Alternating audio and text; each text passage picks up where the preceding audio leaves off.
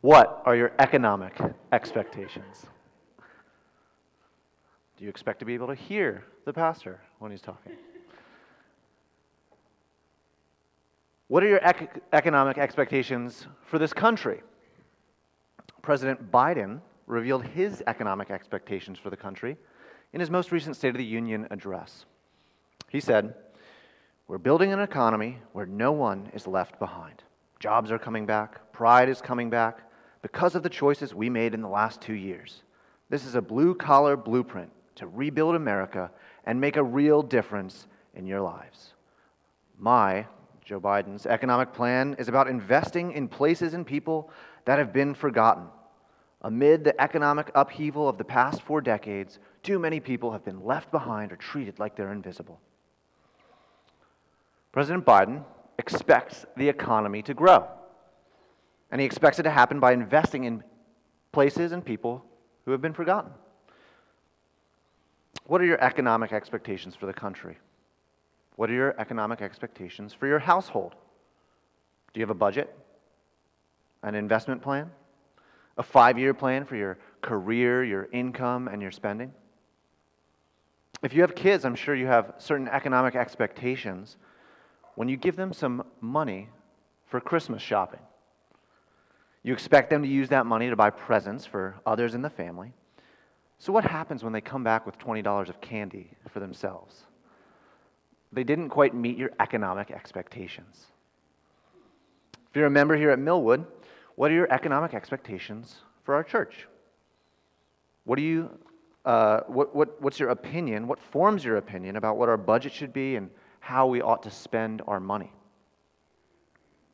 What are your economic expectations for yourself? What informs how you think about your own money? What controls how you spend it?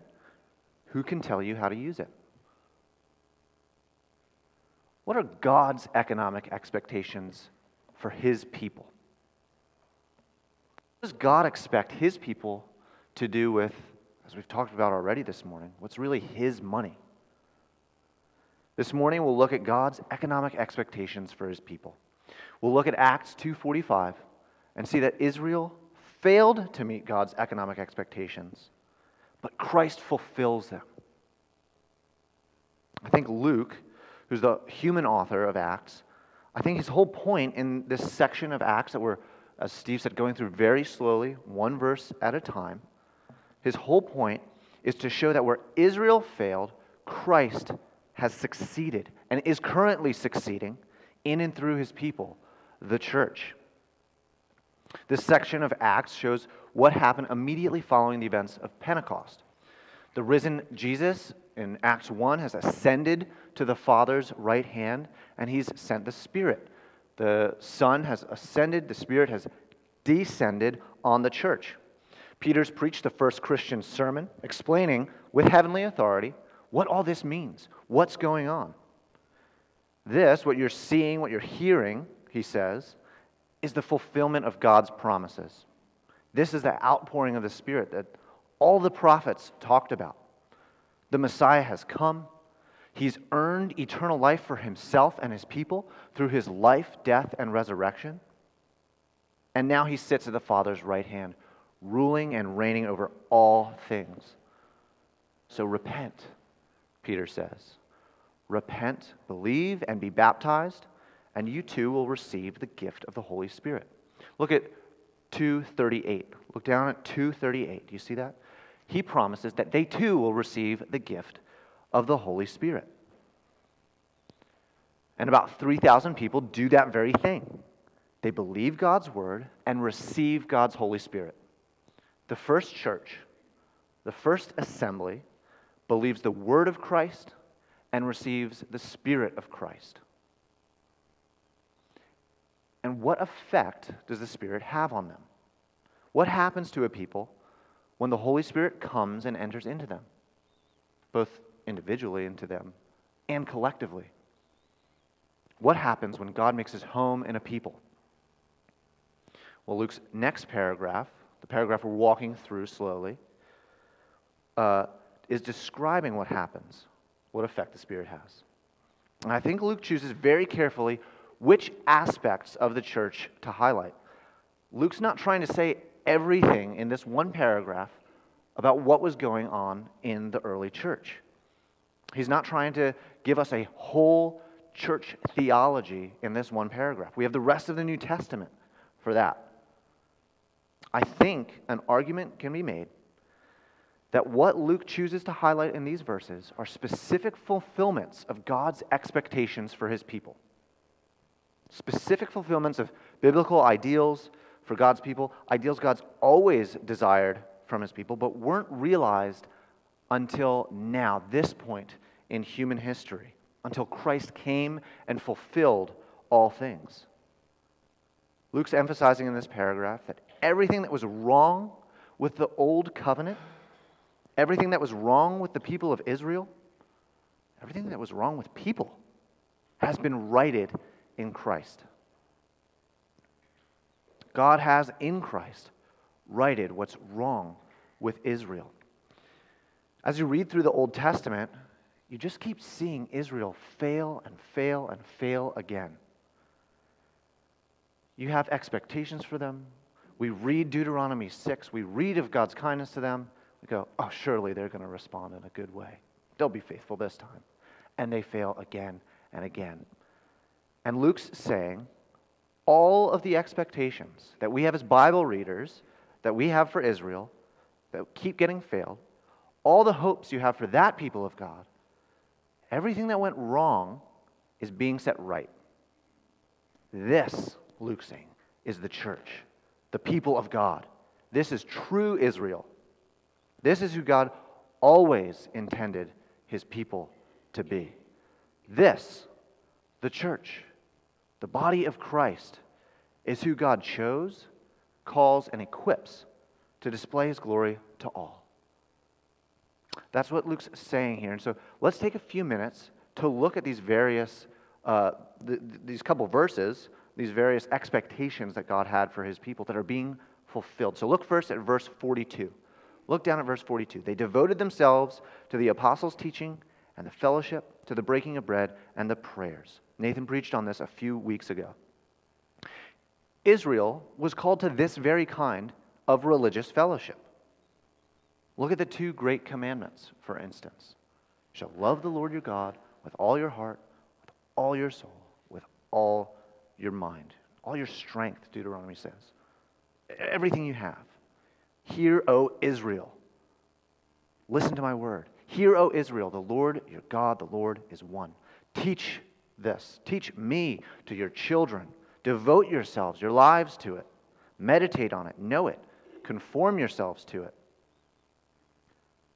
But what does Israel do? What do they do with that command? They ignore it totally. Jeremiah actually says it's for this very reason, they're ignoring it, that the old covenant people are punished. For a lack of knowledge, my people perish, Jeremiah says.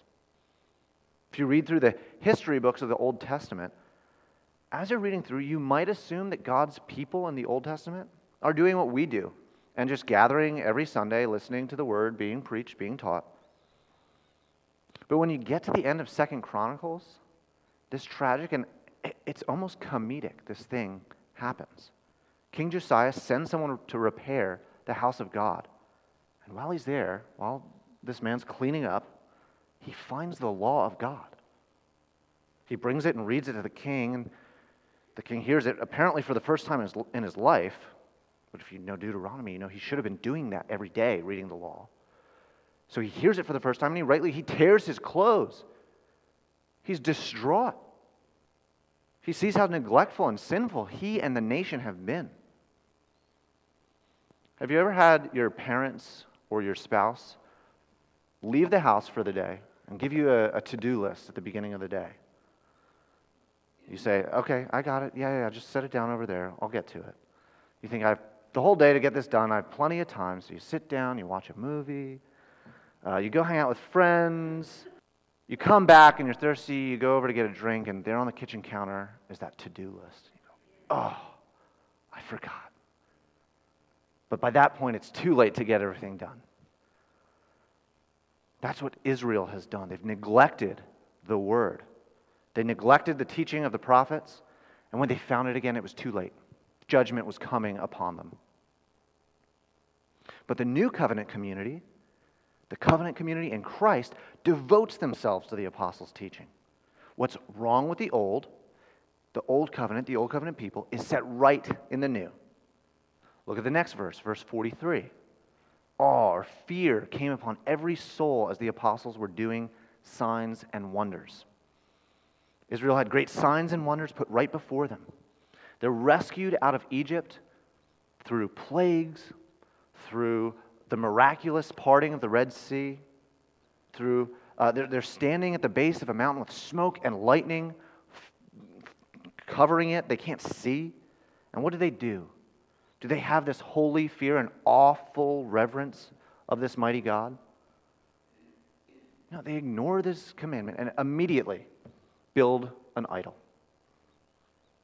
But God's new covenant people have a genuine holy fear, a fear that keeps them from straying into that same idolatry, from falling back into sin, from devoting themselves to anyone and anything other than the one who's loved them with an infinite love and grace.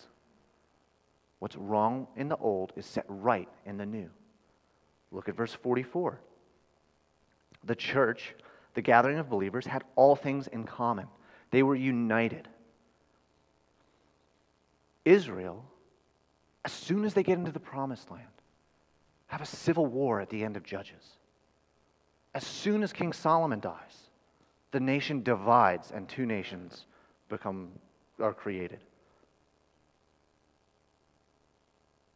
But in the new covenant, in the church, by the prayer of Jesus himself, the people are united and have all things in common. Skipping over our verse for this morning for a second, 46 and 47, verses 46 and 47, show a people worshiping and fellowshipping with glad and generous hearts. Israel, wandering in the wilderness, is punished to wander because of their complaint against God. God richly provides for them. He's just delivered them out of slavery. And they complain and grumble. They don't have generous hearts. What was wrong in the old has been set right in the new.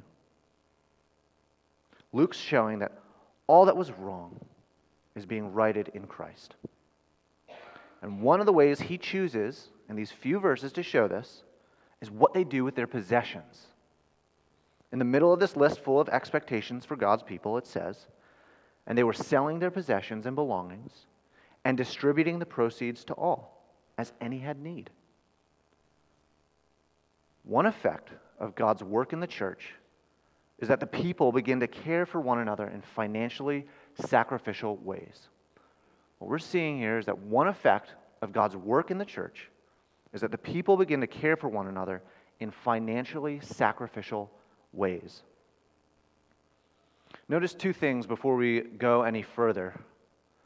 First, notice the verb tense. Notice that it says they were selling. It doesn't say they sold everything. This wasn't a one-time event. It was a continuous, ongoing thing where they would continually sell their things as needs arose. It wasn't a one-time liquidation of all their assets. They pool everything together and live communally. Second, notice that they gave to all. And then Luke clarifies who that all was. As any had need. So anyone needy in the church would benefit from the generosity of others. So this verse is describing a general pattern of what happened in the early church.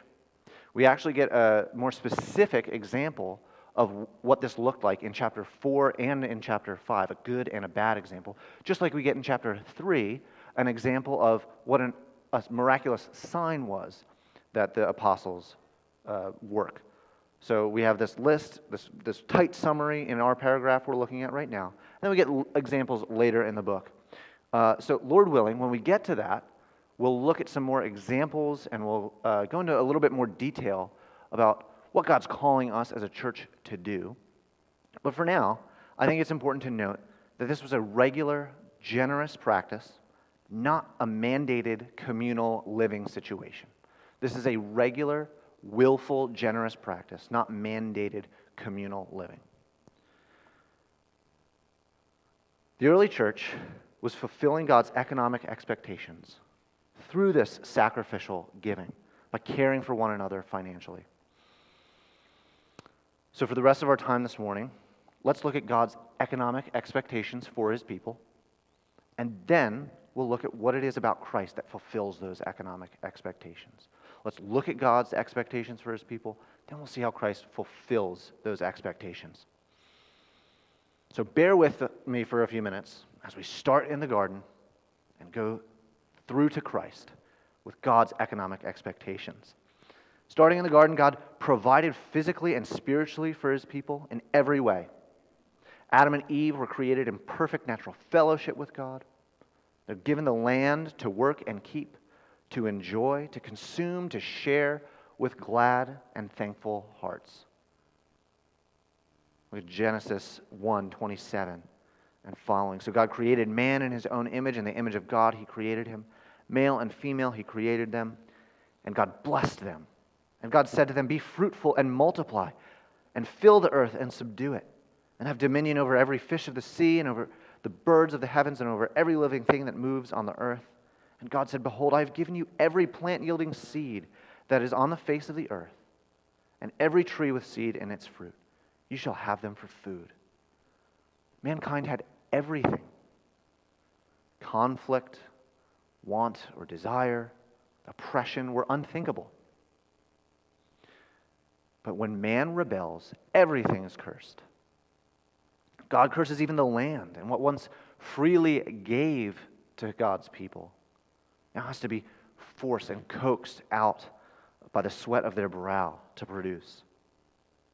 What fellowship we had with God is lost, and what peace we had between one another is likewise lost and becomes war. The first two men born in the world, Cain and Abel, can't live in harmony.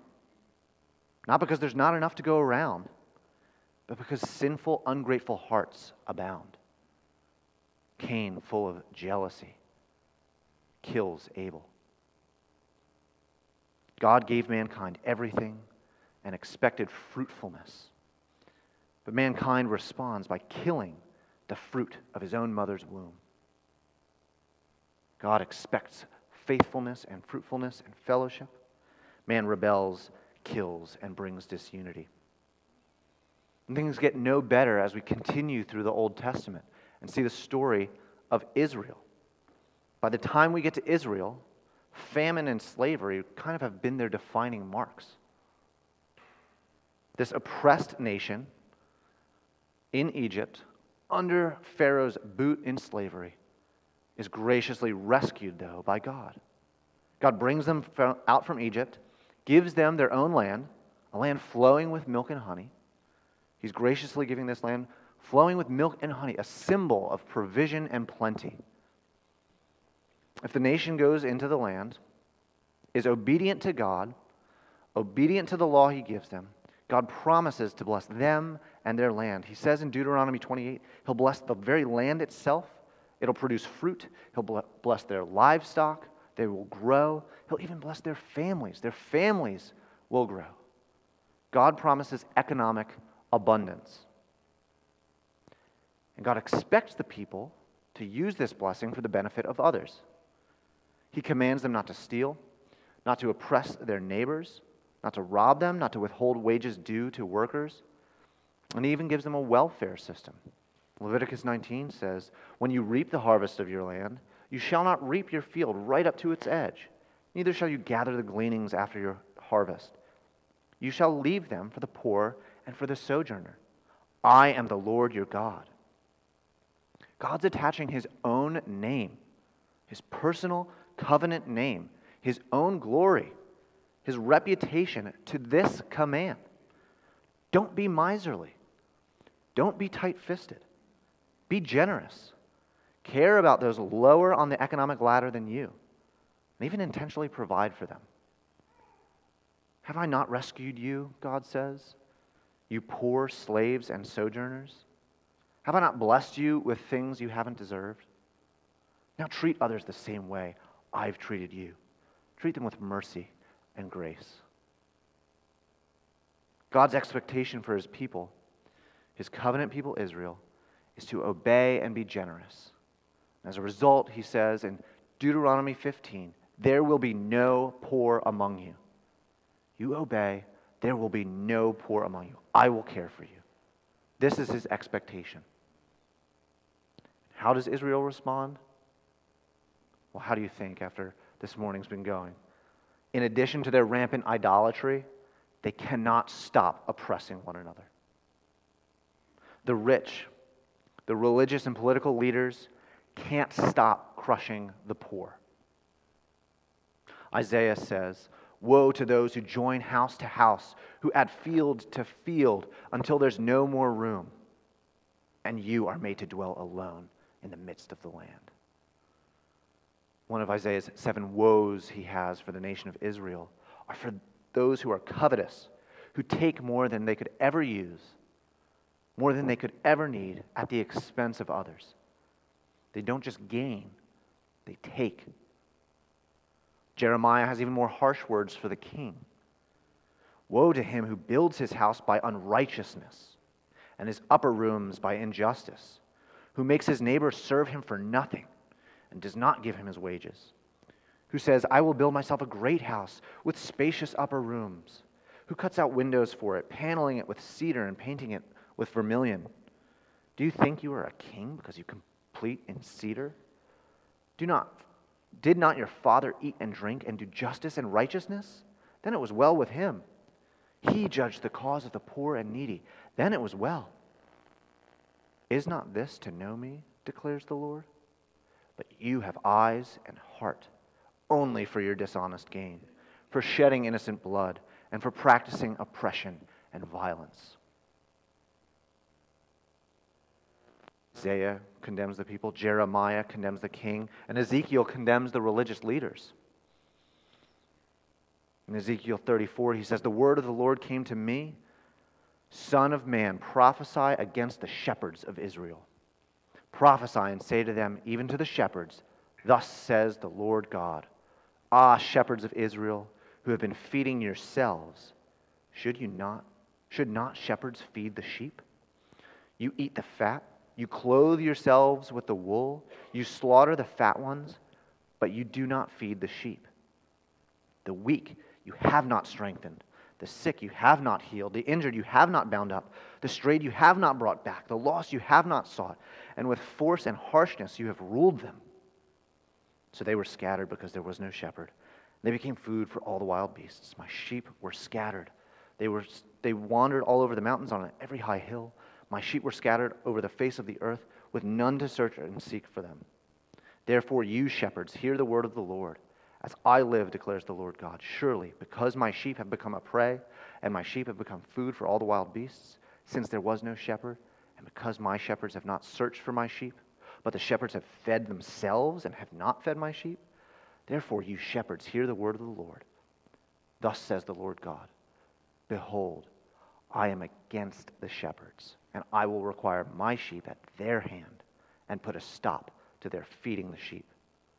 No longer shall the shepherds feed themselves.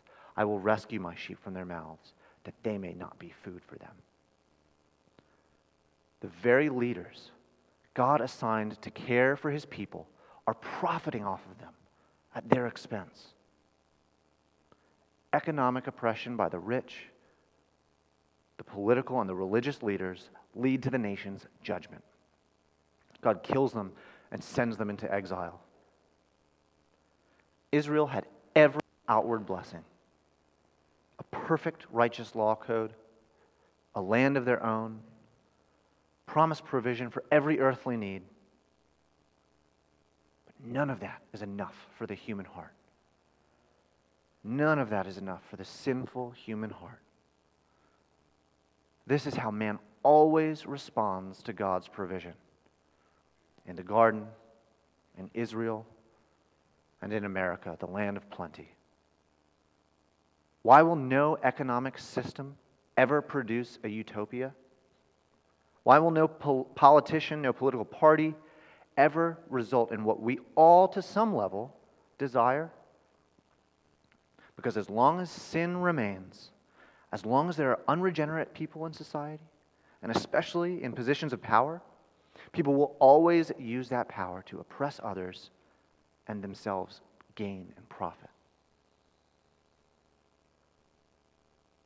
Though that's true, I'm not saying that we should abandon all political involvement. We need to, as citizens, be involved in political discussions. But we as Christians must be aware of the sinfulness of human hearts as we think through these matters. And we have to ask ourselves, are we putting too much hope in an economic policy that we think will result in uninhibited prosperity?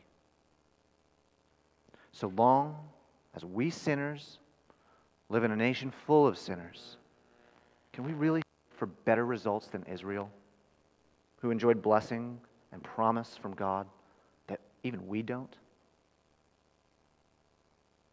God's expectation for his people in the garden and in Israel were fruitfulness, blessing, peace, and unity. The results were murder, oppression, and division. In the New Testament, Jesus reiterates many of God's old covenant expectations regarding money. Let's turn to Luke 12. Turn with me to Luke 12.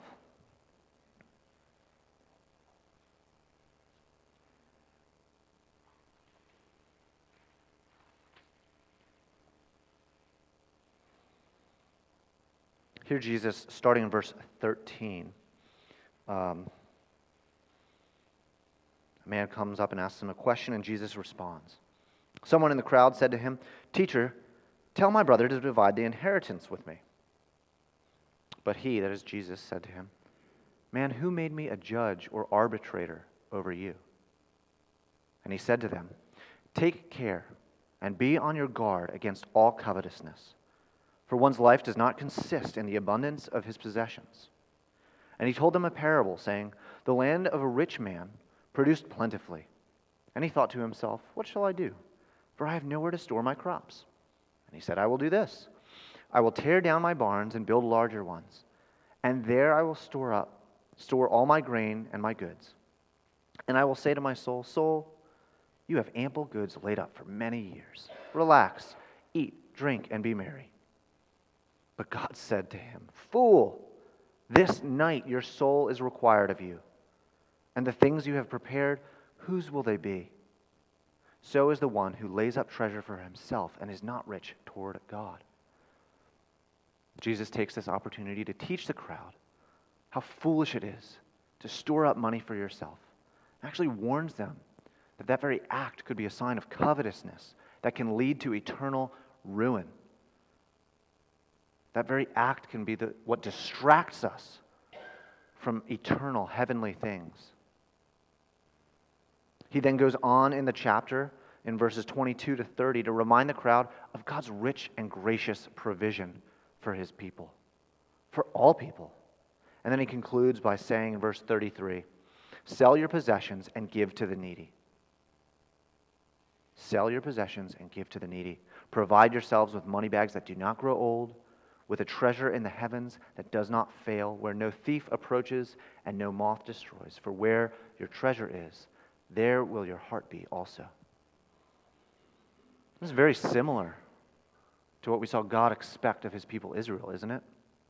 Provide for the poor. Prioritize faithfulness to God. He'll provide for you in this life, and more importantly, in the next. Israel fails miserably. The old covenant people do not listen. What does the church do? Turn back to Acts 2. Turn back to Acts 2. Go to our one verse this morning. What does the church do? How do they respond? "And they were selling their possessions and belongings and distributing the proceeds to all as any had need." Luke's showing us that God's economic expectations are fulfilled in the church, in the body of Christ. What's the difference? What's changed from Adam to Israel, now to Acts? Are Peter and the apostles and the rest of the crowd different by nature from those greedy oppressors in Israel?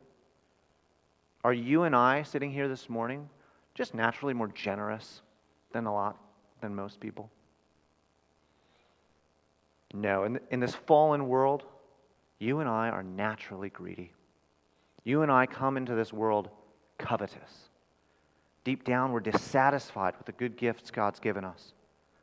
When we read the stories of Israel complaining in the wilderness, when we see them steal and oppress, we shouldn't think that there's something foreign or strange. How could they do that?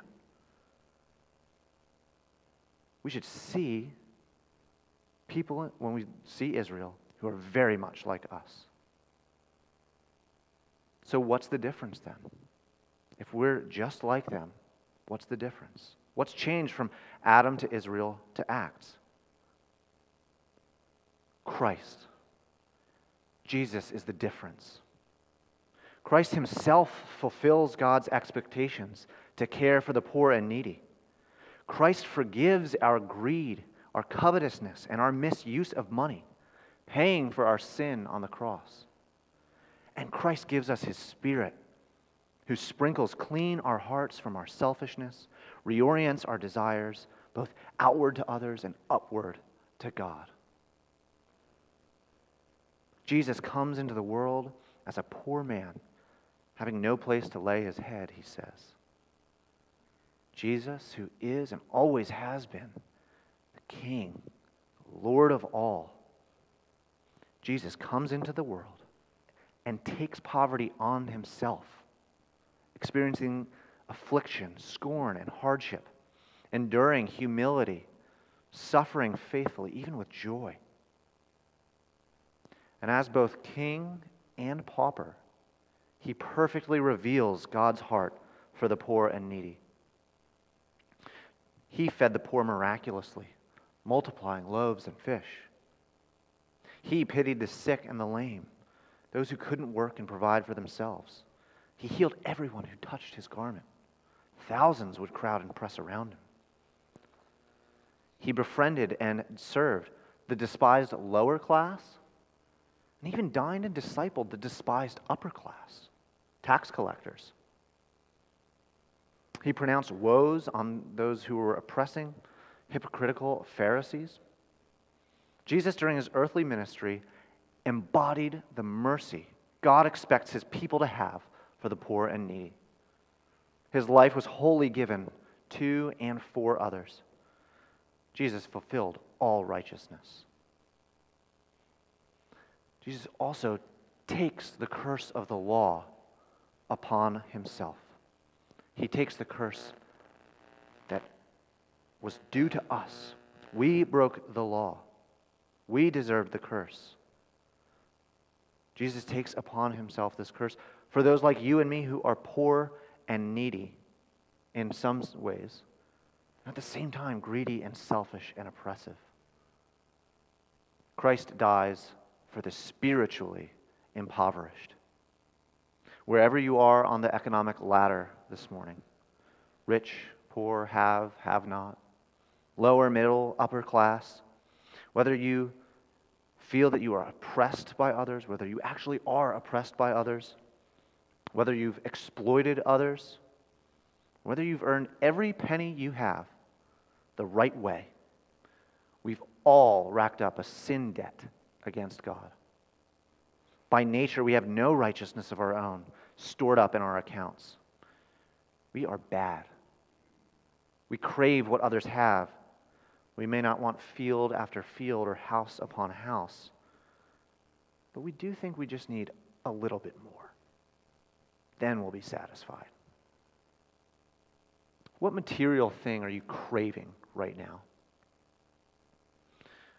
What investment takes up just too much of your thought life?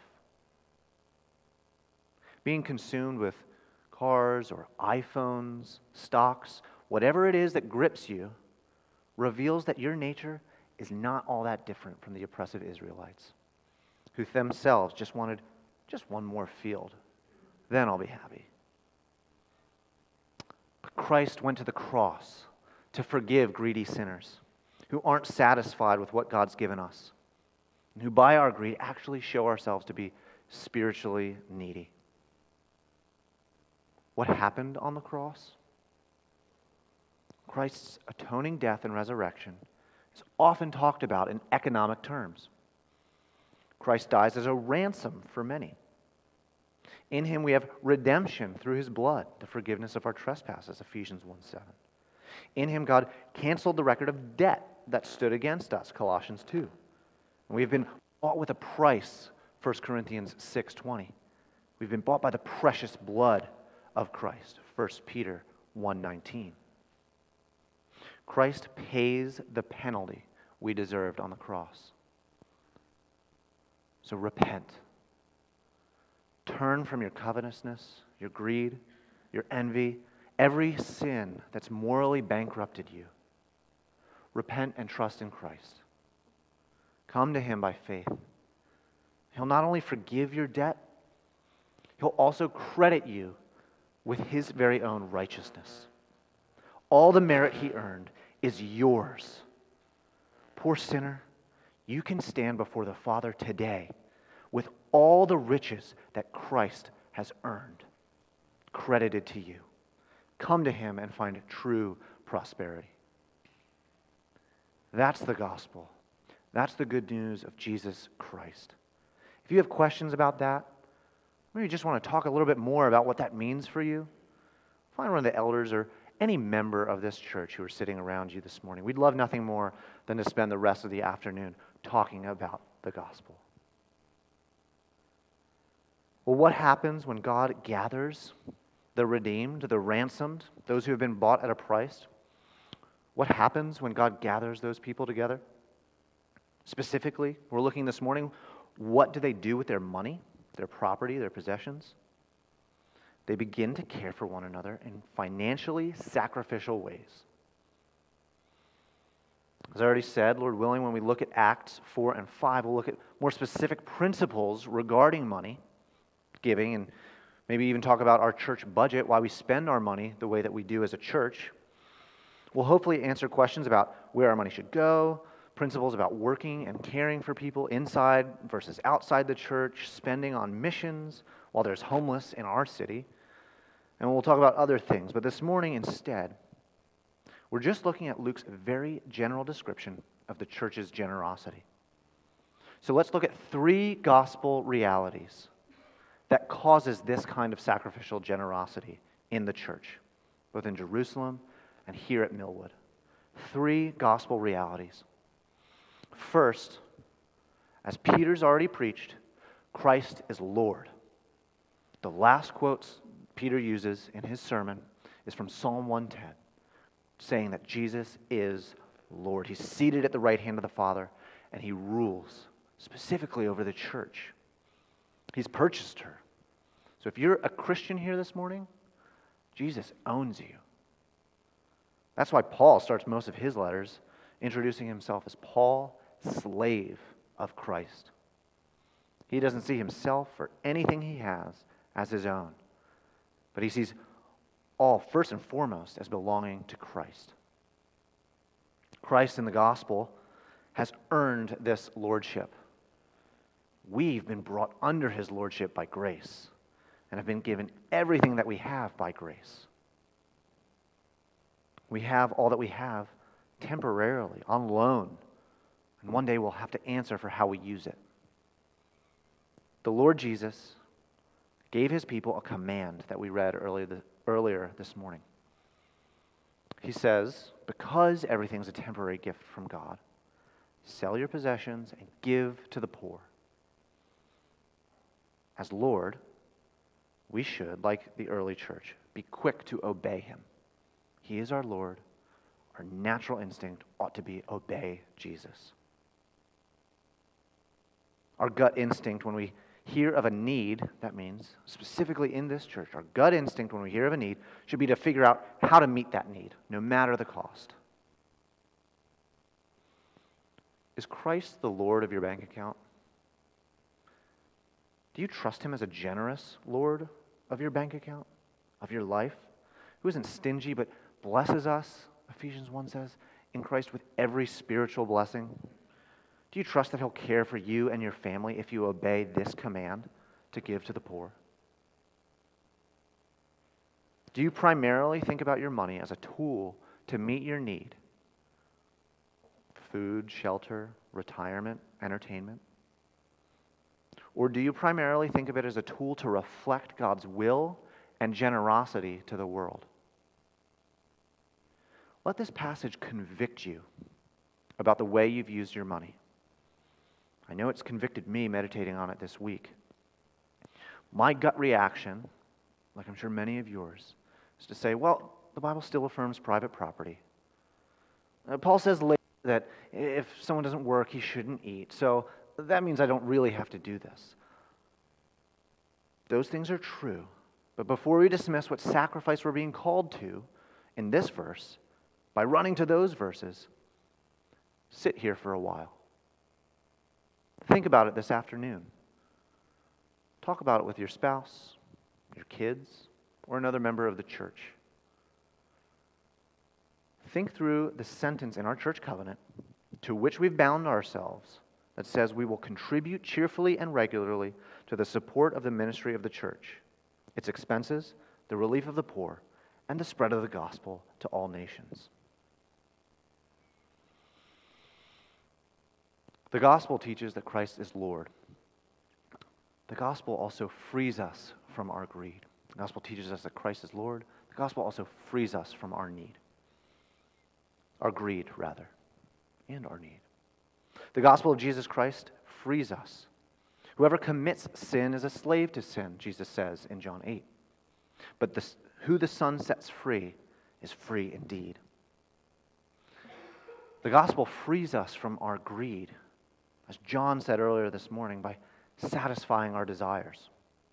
The gospel gives us new and heavenly desires and meets them all in Christ. In the gospel, we're awakened to the reality that this world, this life, isn't all there is. We're freed from being consumed constantly by the minutiae of this life, from the anxiety of day-to-day struggles, because even these light momentary afflictions are preparing for us an eternal weight of glory. A few years, even of financial hardship, is nothing compared to endless eons of being perfectly and fully satisfied in Christ. In Him we're blessed with every spiritual blessing in the heavenly places, even now seated together with Him there. The poor Christian has received more riches in Christ than all the world has to offer combined. Didn't we sing that this morning? Doesn't John teach that at the beginning of his gospel? From His fullness, we have all received grace upon grace. What the imperishable inheritance we look forward to free you from clutching too tightly to anything in this world. The gospel teaches us that Christ is Lord. The gospel frees us from our greed. And finally, the gospel enables this kind of generosity we see in Acts by making us like Christ. The gospel makes us like Christ. Romans 8 says that God predestined Christians to be conformed to the image of His Son in order that He might be the firstborn among many brothers. We're saved with a purpose to look like Christ. And Christian, God's fulfilling that purpose in you as we speak. We were made and we were remade to be like Christ, who came not to be served, but to serve, who gave His very life as a ransom for many. We who are being made like Him, who are called to be like Him, can reflect that in a small way by giving from our own livelihood. We're being made to care more for others than our own interest. We, like Christ, are to consider others more significant than ourselves. And so that means if you find yourself in need, if you find yourself struggling financially, you can come to the church and not find condemnation or judgment or a lecture about being better with your money. You can find people who want to help you, who think that your needs are more important than their own. While we're here in this life, we have many needs, real needs, and we, Millwood, want to help you. So don't hesitate to talk to someone in the church about your physical needs. I personally have found that to be true of us here as a church. Millwood, my family is so grateful for your generosity. When we showed up to Austin, we showed up to a kitchen full of bags of food and kitchen supplies. When Thea was born, we couldn't stop people from bringing us meals. I could go on about all the generosity I've seen, even literally this last week.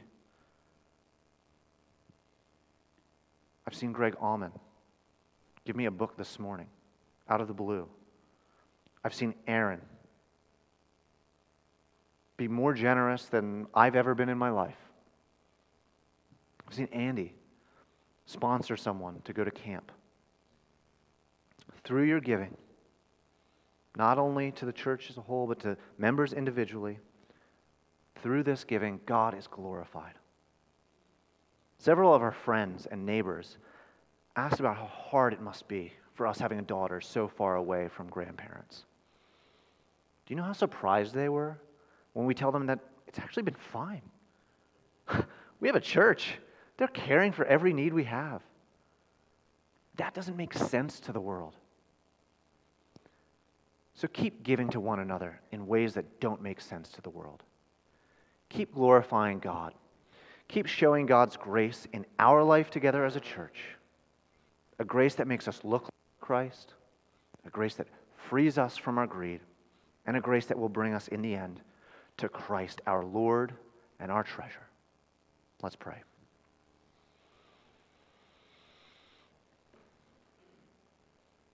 Father God, thank you for your instruction. Thank you for your word, for your law that teaches us what it is to be generous, to reflect you. But Lord, thank you for Christ, who perfectly reflects you, who forgives our greed, who gives us a righteousness, eternal riches that we do not deserve. Lord, help us now to think, to consider what that means for our lives, what that means for how we will use what money you've given us, for how we'll care for one another. Continue to shape us as a body into the image of your Son. For your glory, we pray in Jesus' name. Amen.